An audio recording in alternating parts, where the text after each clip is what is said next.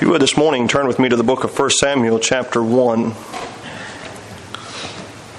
1 Samuel, chapter 1.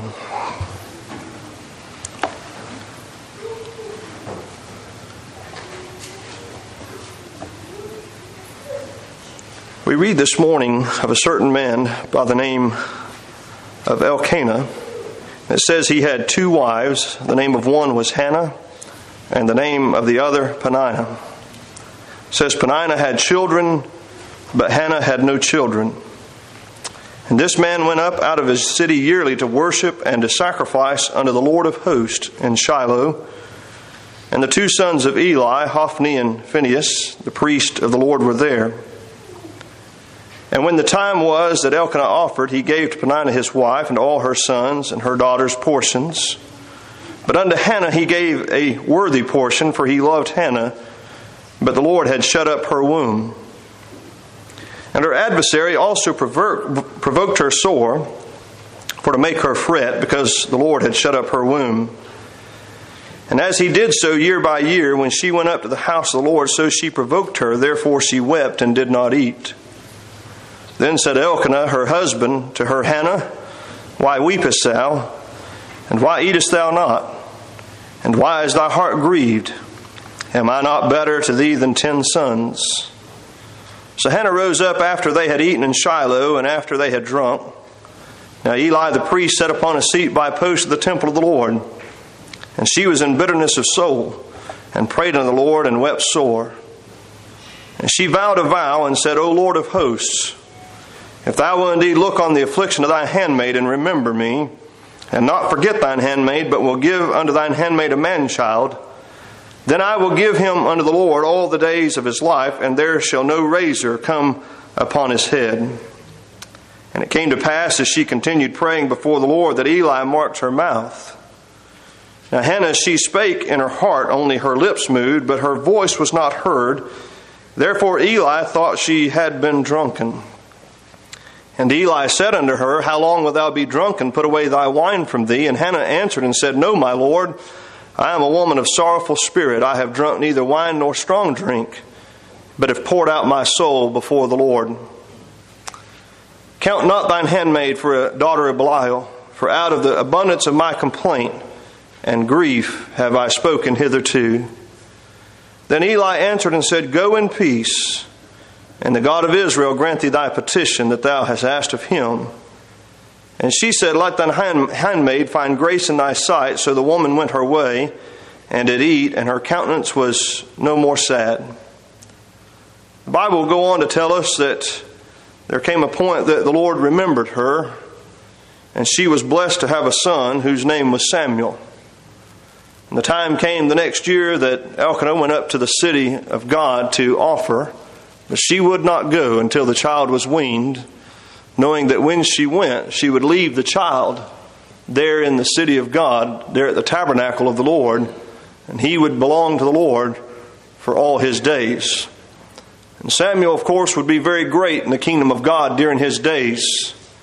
He would be the one that God would choose to anoint Samuel, excuse me, Saul, and then later David to be king over the nation. We'll find even his counsel was so needed by Saul that Saul would later even go to the witch of Endor and ask for the spirit of Samuel to be raised from the dead. And Samuel came and, of course, let him know that uh, God had taken the kingdom from him, but instead had given it to another. Here, though, when the Bible says that this family went up to worship and sacrifice at Shiloh, which is the place where worship took place until David was king, it says that they went up to worship the Lord of hosts. And as she made her prayer to God, if you notice, she vowed a vow and said, O Lord of hosts, if thou wilt indeed look on the affliction of thine handmaid and remember me, remember me and not forget thine handmaid, but will give unto thine handmaid a man child, then I will give him unto the Lord all the days of his life, and there shall no razor come upon his head. Lord, bless us this morning. I'd like to look at that phrase, the Lord of hosts. We've been looking at several aspects of the names of God and what He does for His people. The last time we spoke before you, we saw that God is a God of the hills, but also a God of the valleys. And here he's declared to be the Lord of hosts. And this phrase is used in different ways throughout the Bible. He's called the Lord of hosts, sometimes the Lord God of hosts, sometimes the God of hosts, but also he's called the Lord of Sabaoth, which also means Lord of hosts. The word host means simply armies, which means God is a God of armies. He's the God over the armies of heaven, but he's also God over the host of the earth. The Bible lets us know that he's host over the stars of the skies and all the planetary systems that we see there in outer space. It lets us know that God is sovereign. And as a sovereign God, there is nothing outside of his control. There is no army which he cannot command. There's no army that can withstand him. There is no power that can exceed his power. And there is none that can gather together successfully against the Lord. As we see in Psalm 2, at the death of the Lord Jesus Christ, the wicked rose up and the kings of the earth stood together. And here they conspired, the Bible tells us, to break uh, asunder the bands of God. In other words, they tried their very best effort to destroy the unity of the Trinity of the Godhead. But the Bible says, with their very best efforts, that God shall laugh them into derision. That the very best that they could do was nothing in comparison to the power of an Almighty God. Here we find that as Elkanah goes up to worship, he recognizes he's worshiping the Lord of hosts. Here in 1 Samuel chapter 1 verse 3, it's the very first time we see this description given to God. However, you'll find that it is the most used description of God throughout the Bible. It's used about 300 times uh, throughout the Old Testament and only twice in the New Testament. And every time it speaks of the power of God, it speaks to his ability to deliver. In fact, the Apostle Paul, on one occasion there in Romans chapter 9, said, Except the Lord of Sabaoth had not left us a very small remnant or left us a seed. He said, We should have been made like to Sodom and also like unto Gomorrah. What's he mean there? He said, Our God is powerful, and our God was able to spare. Our God was able to hold a remnant in his hand. And even though the wicked raged, God was still able to have an army uh, uh, in his number, and an army which he saw over, and the wicked was not able to overcome the Lord. So here as they go up to worship in 1 Samuel chapter 1, they recognize that they are serving the God of armies. They recognize that their God is a God of war. He is a warrior, the Bible tells us. In fact, in Exodus chapter 15, after the children of Israel had seen their enemies of Pharaoh vanquished in the Red Sea, if you remember, they sang that hymn, and part of that hymn says that their God was a man of war. They recognized that God was one who could fight, God was one that could deliver, and there was no power outside of his control. It's much like Joshua saw in Joshua chapter 5 when he saw the captain of the host of the Lord, meaning he saw the Lord Jesus Christ come out there at the end of Joshua chapter 5. Just before they would go up to the city of Jericho, he meets the Lord, the captain of the Lord's host, meaning the captain of the Lord's army. The word captain in the Bible is much like we use general in our day.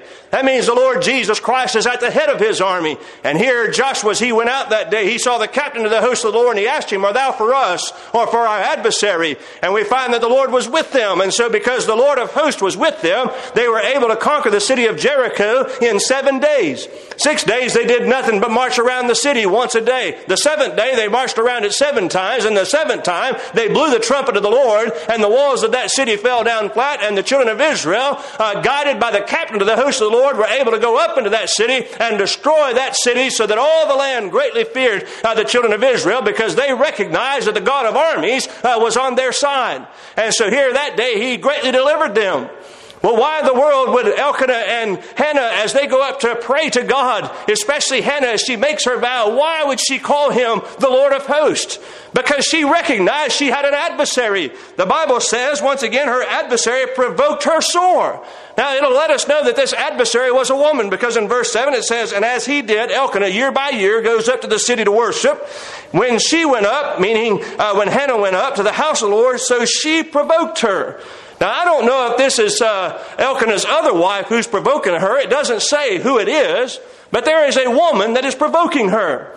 Now, I don't know if Peninnah is actually teasing her and taunting her because she has no children, or if just the very fact that she has children and Hannah does not is the thing that provokes her. Or it could be that it was somebody totally different that taunted this woman because she had no children. But I know this I've spoken to several women that were never able to have children, and just looking at a woman that could, it provoked them to grief and to, and to concern and also to regret.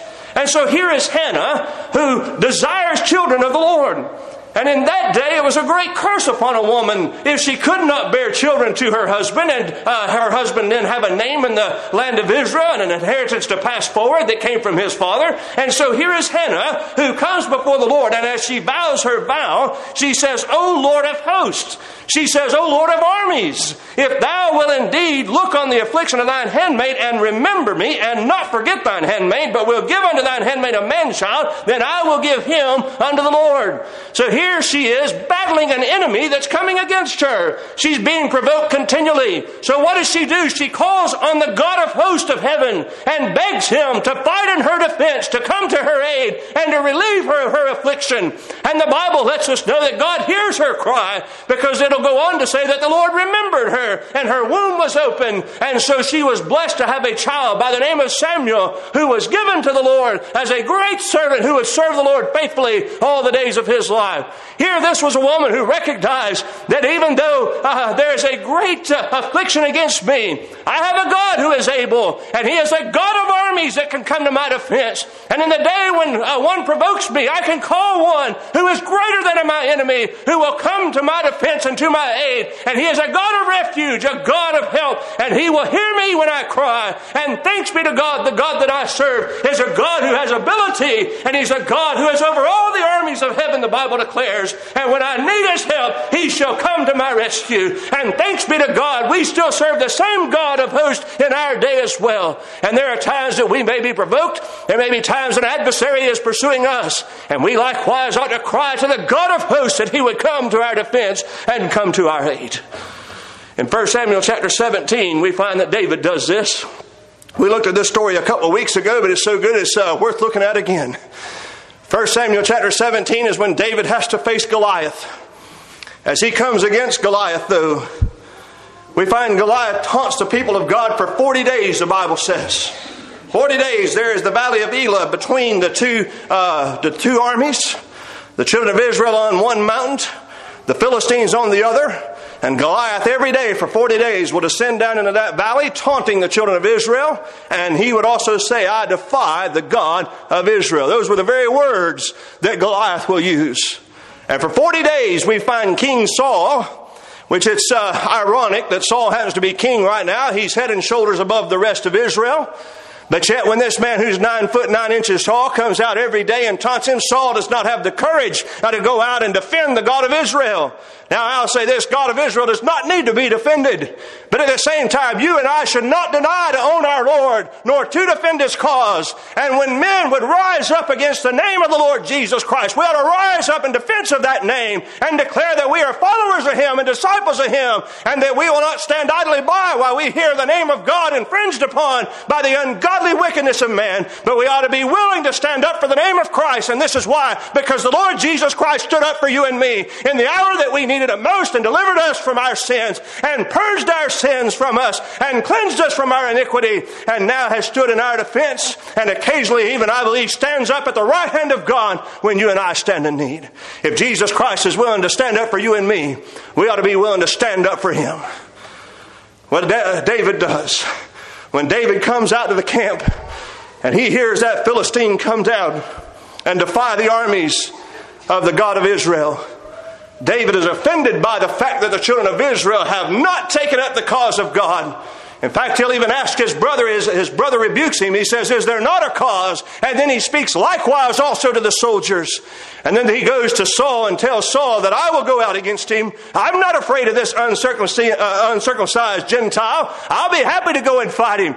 And of course, Saul lets David know, well, you're just a youth. Uh, uh, you can't do it. Uh, he's too large for you, too great for you. If you remember, this valley is called Elah, meaning the valley of the mighty oak, which is exactly what Goliath was. He was a mighty oak compared to David. However, we find that David was not afraid of him because David had in memory two deliverances that he had experienced at the hand of God. In fact, he'll tell Saul, there came an occasion as I was watching my father's flock that a lion and a bear, they came and they took a flock, a lamb out of the flock of my father.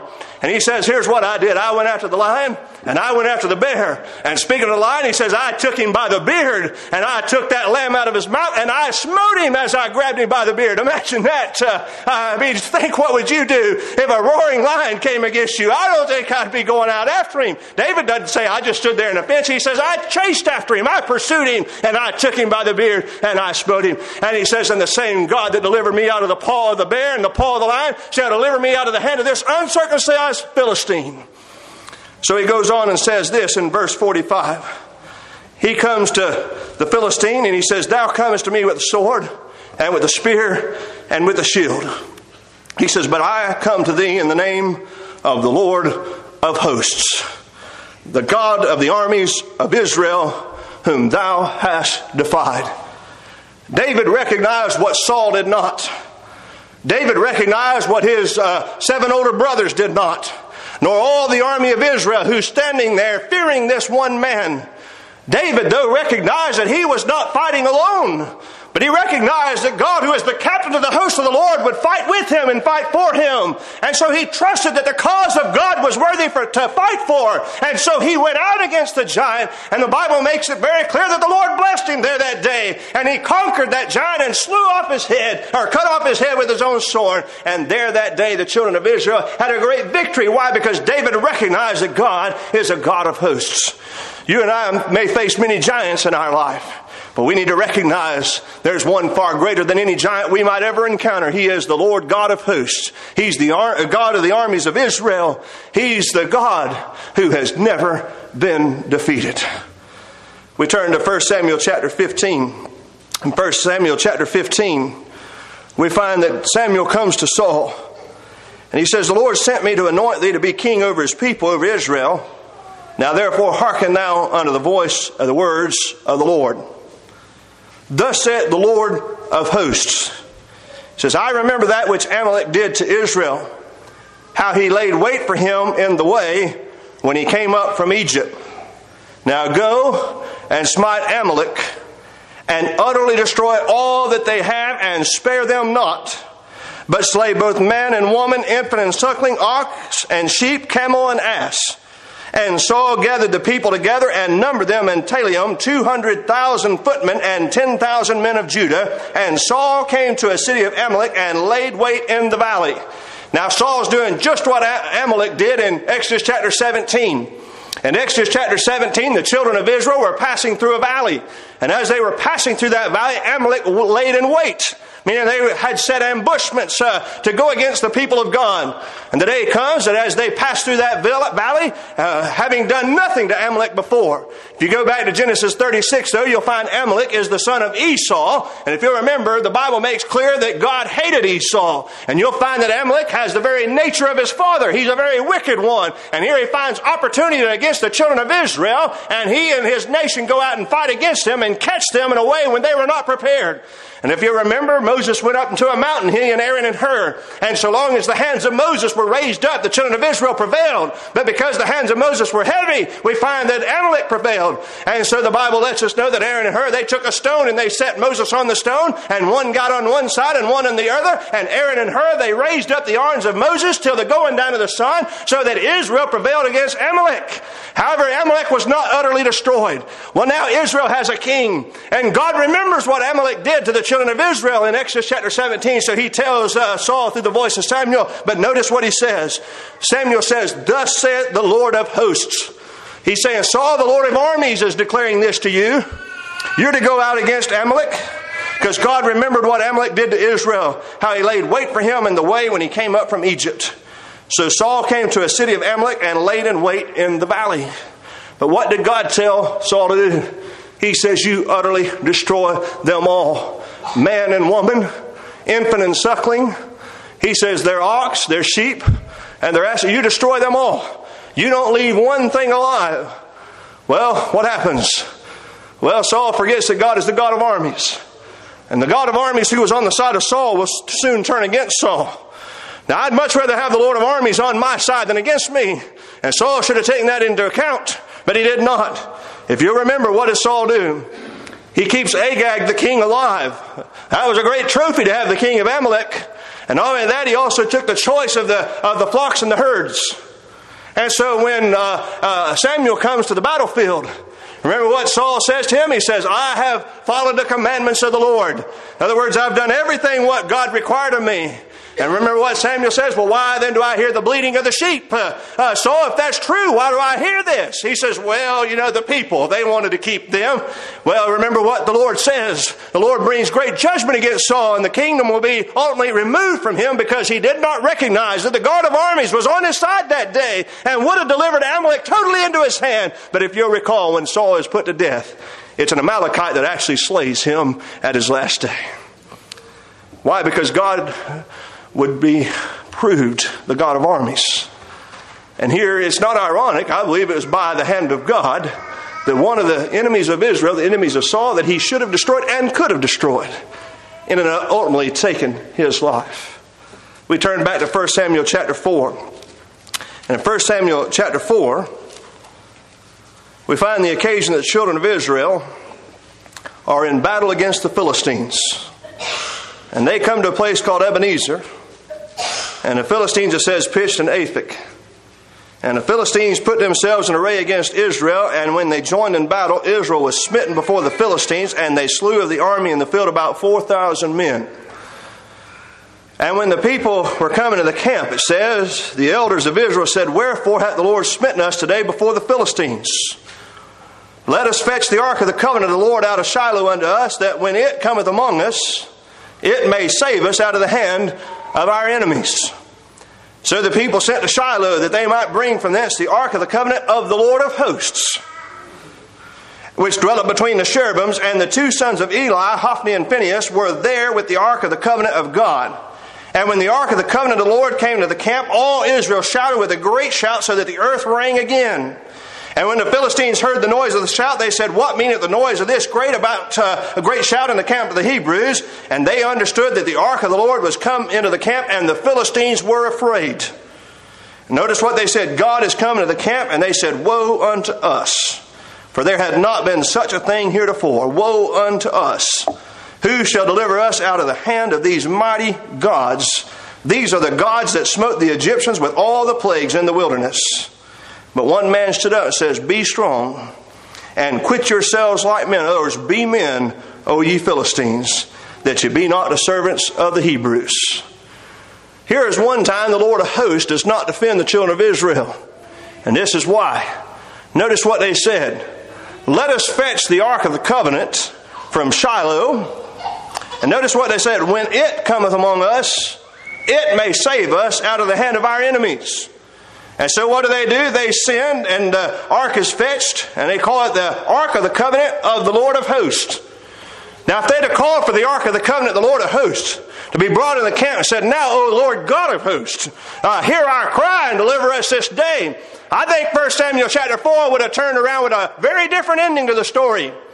But instead of trusting the Lord of hosts, they trusted the Ark of the Covenant, which was nothing more than a piece of furniture that God had set into the tabernacle. It was important, no doubt, but it had no power in and of itself. And here these children of Israel, instead of trusting in the God who had delivered them over and over again, they are trusting to what they have now made an idol and said, now this ark, it shall deliver us from the hand of our enemies.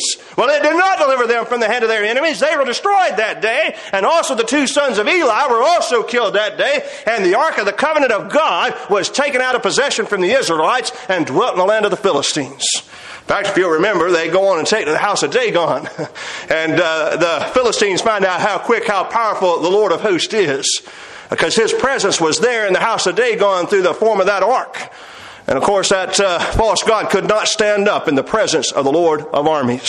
And I tell you, there is no God that any man has ever formed that can stand up against the God of hosts. He'll fall over every single time.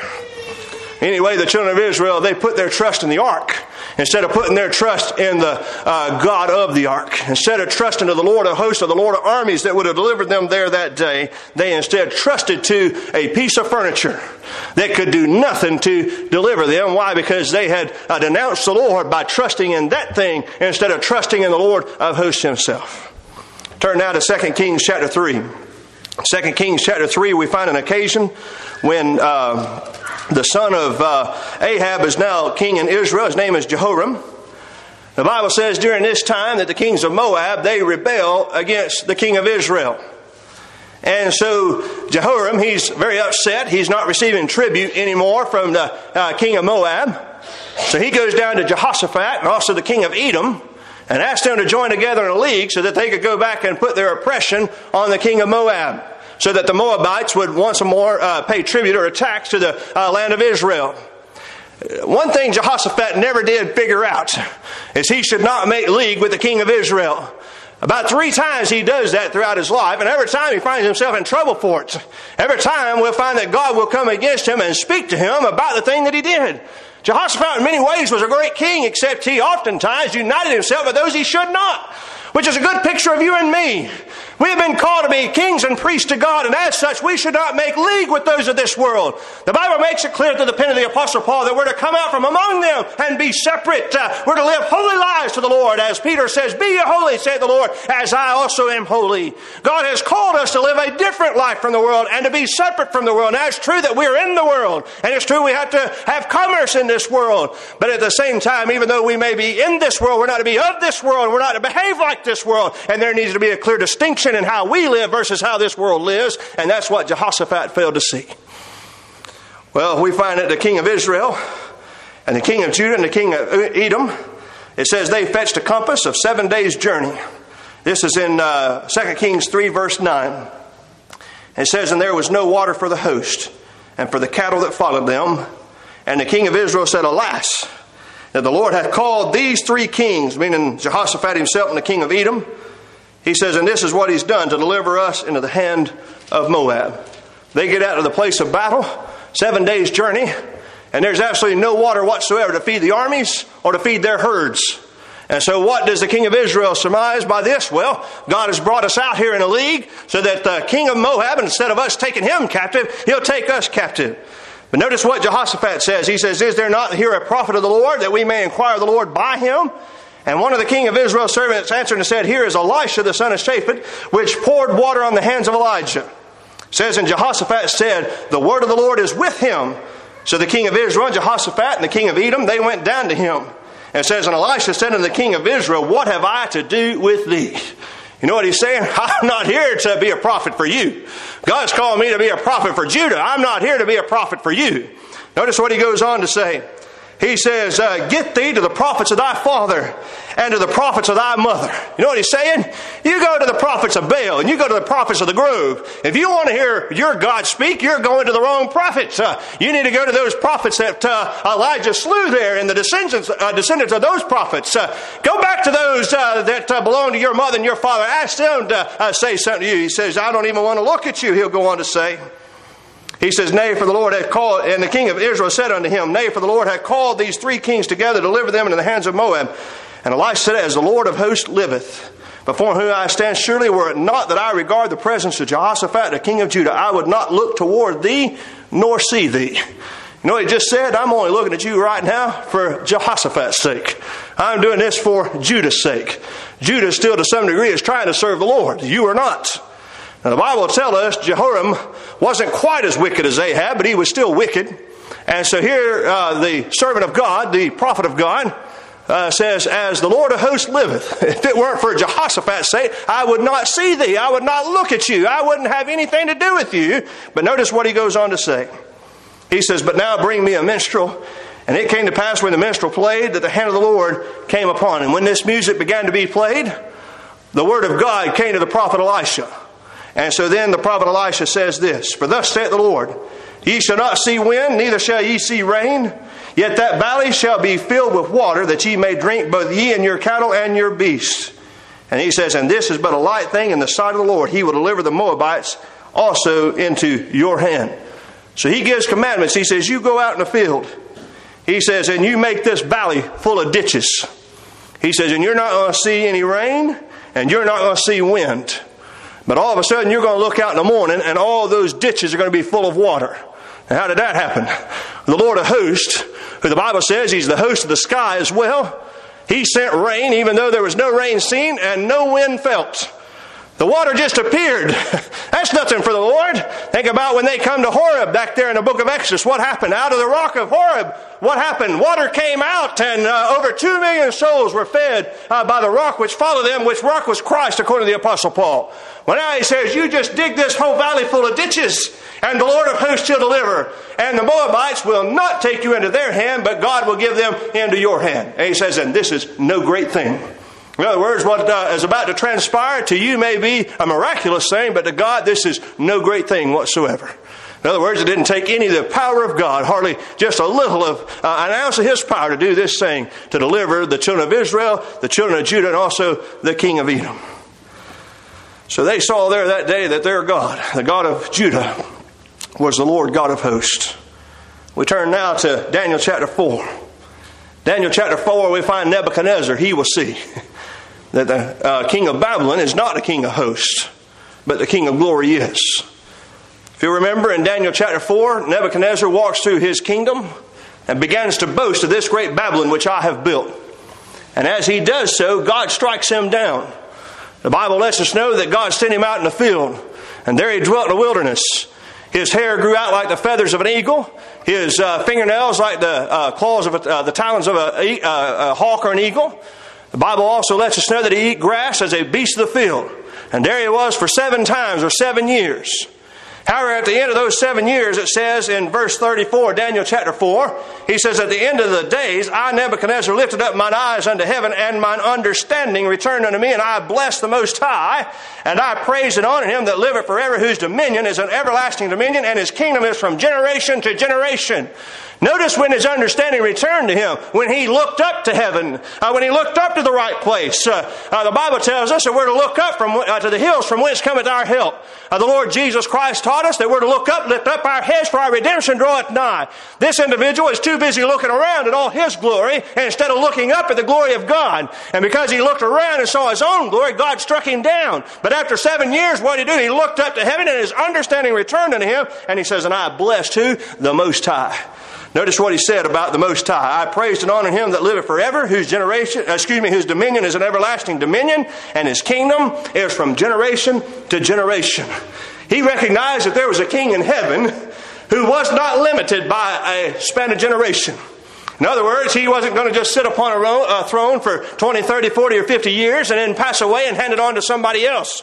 He says, I know this about his throne and his dominion. It's an everlasting dominion, and his kingdom is from generation to generation. That means of his kingdom, there is no end. Notice what he goes on to say about this king. He says, And all the inhabitants of the earth are reputed as nothing, and he doeth according to his will in the army of heaven and among the inhabitants of the earth, and none can stay his hand or say unto him, What doest thou? Nebuchadnezzar recognized that God had an army far greater than the army of Babylon. He says he does his will among the armies of heaven and also among the inhabitants of the earth. And none can stay his hand, and none can say unto him, What doest thou? He finally recognized that he, as Nebuchadnezzar, his sovereignty only went so far. His power was limited, his authority was limited, but he recognized there was a God in heaven who had no limit whatsoever. There was a God in heaven whose throne would never cease, whose dominion would never end, whose kingdom would go on from generation to generation. And that king still serves today as we stand here uh, before you this morning. Thanks be to God, his uh, kingdom has never seen an end, and neither shall it ever. Nebuchadnezzar saw this, and when he did, his understanding it returned. He finally saw himself as he was and saw God as he is. We come now to the book of Zechariah. In Zechariah chapter 4, we find a man by the name of Zerubbabel, who is a prince of Judah.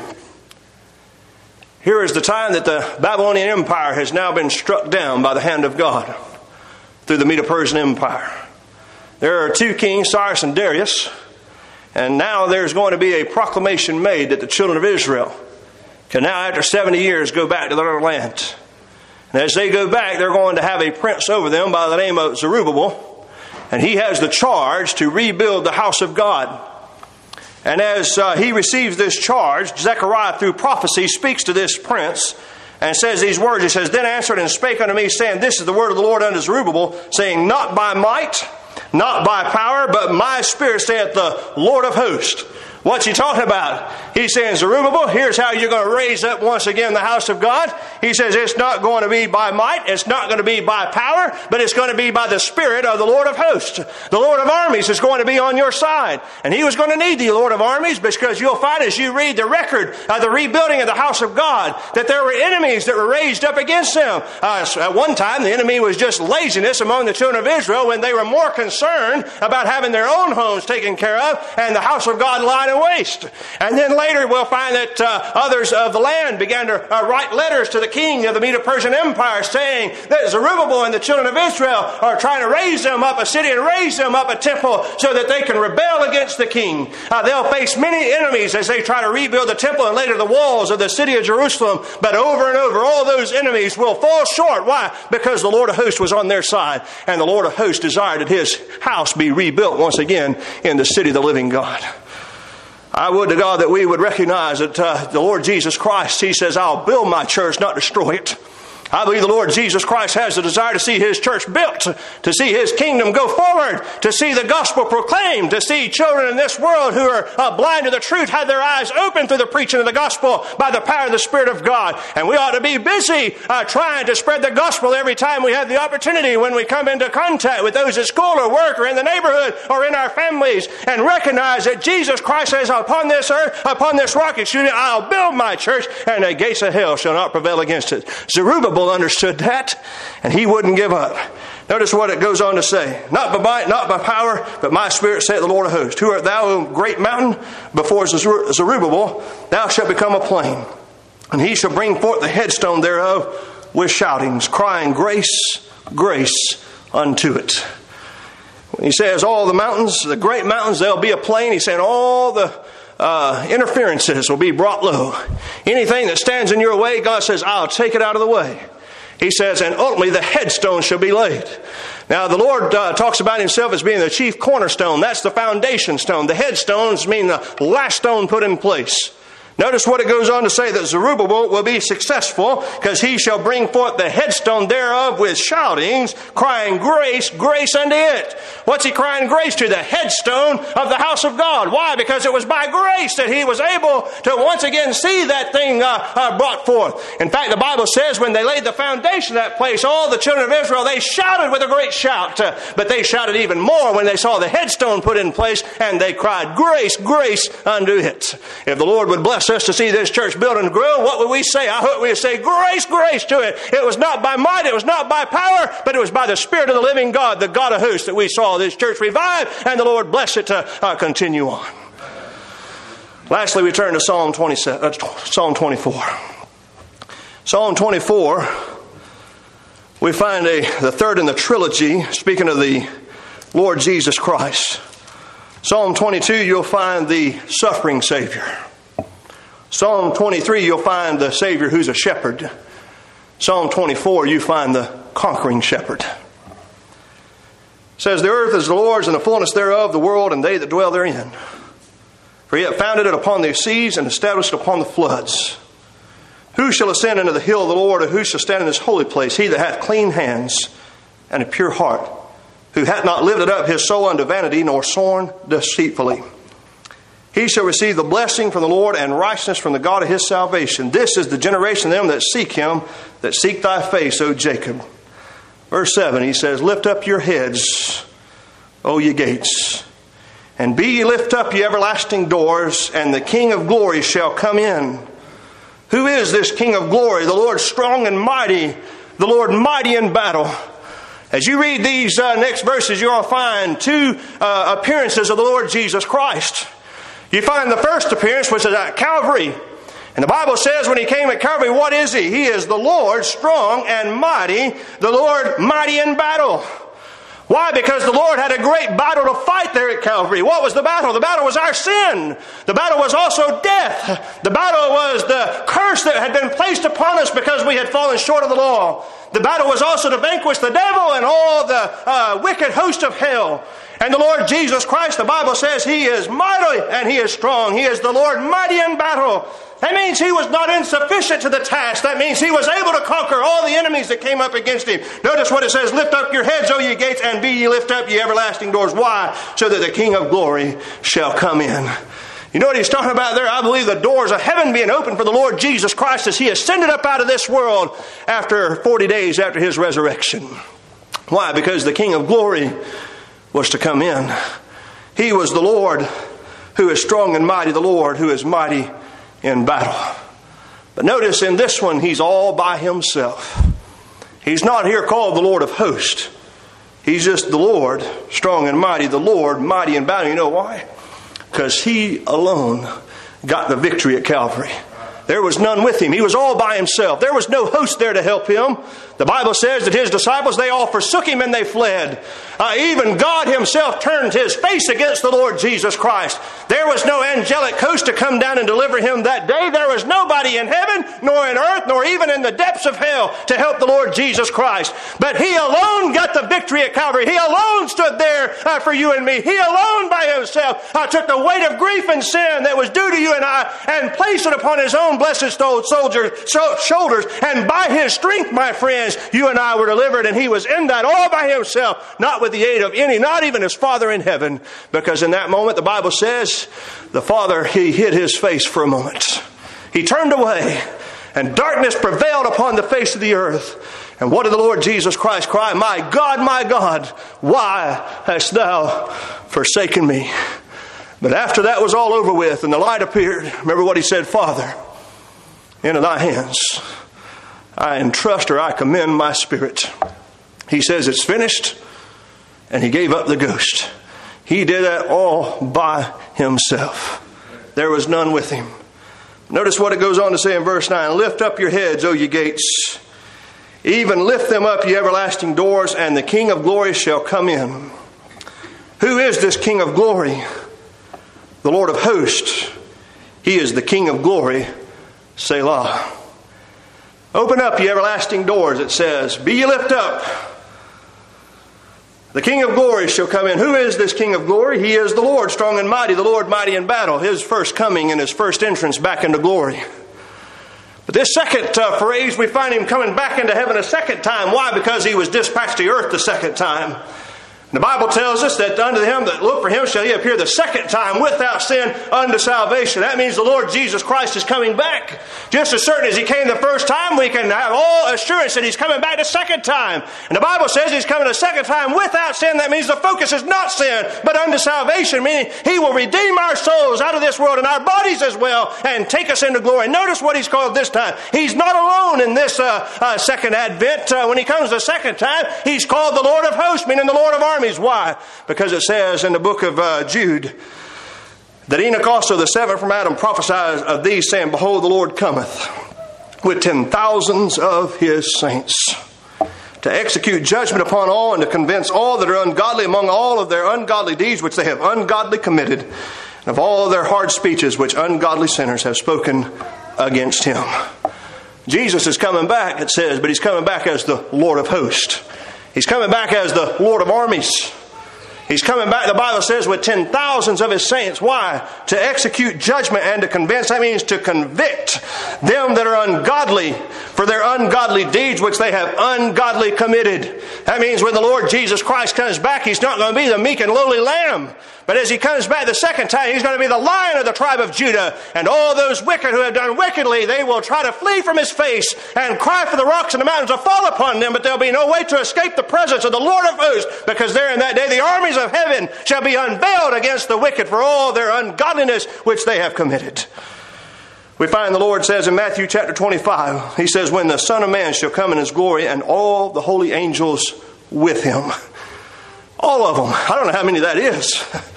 I know He told Pilate, and well, He told the disciples before He went to Calvary, He says, I could presently call for my Father, and He would send 12 legions of angels.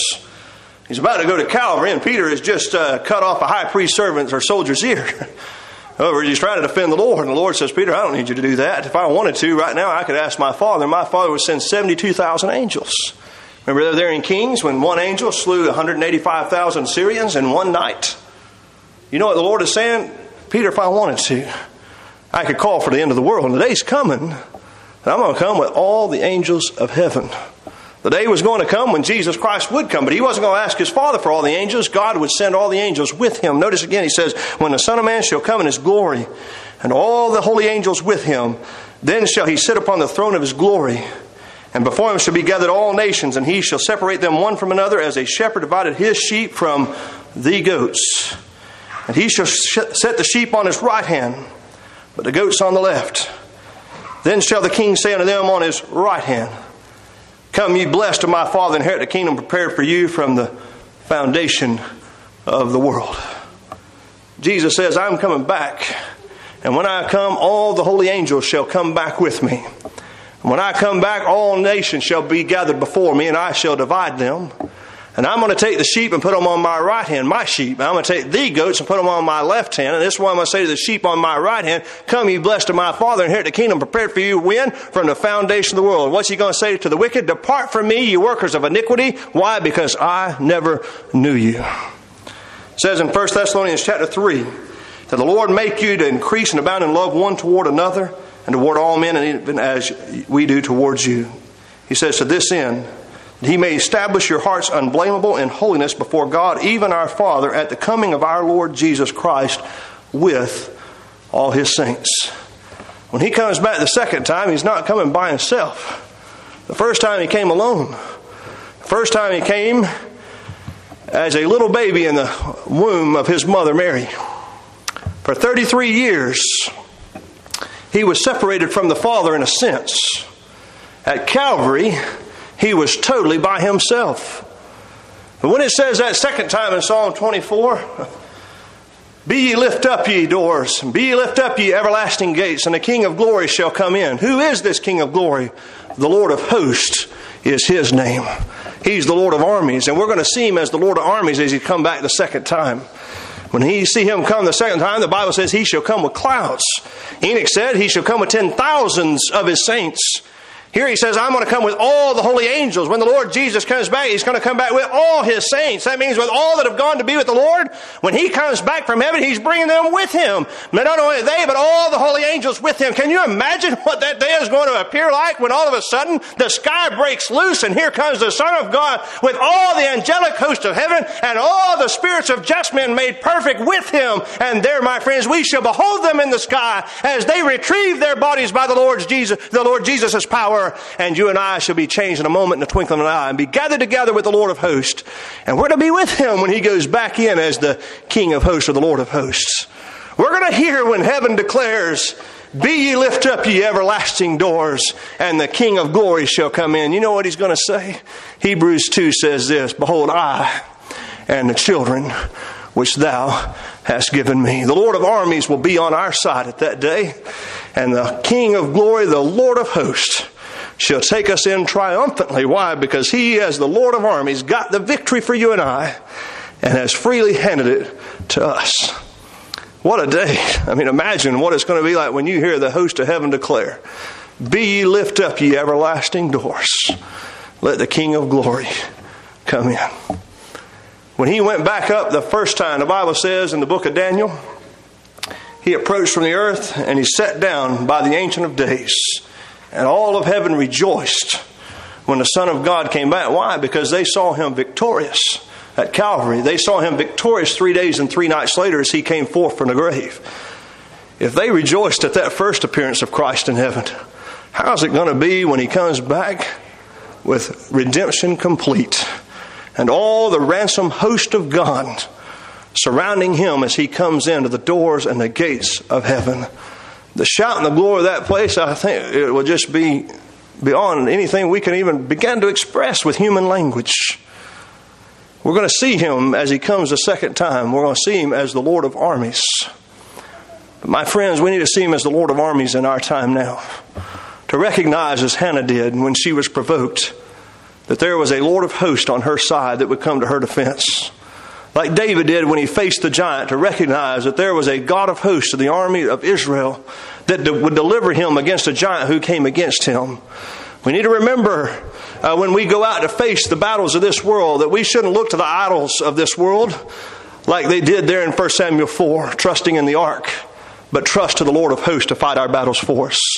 As we go about to try to promote the gospel of the Lord Jesus Christ, we need to do as Zerubbabel did and not trust in our might, not trust in our power, but trust in the Spirit of God. And hopefully, when the headstone is placed, we'll just cry and shout with everlasting shout, saying, Grace, grace unto it.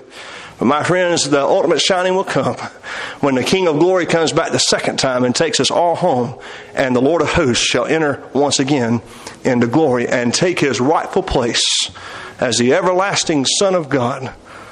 And there, God, the Bible says, will finally be all in all. May God bless you today as I pray.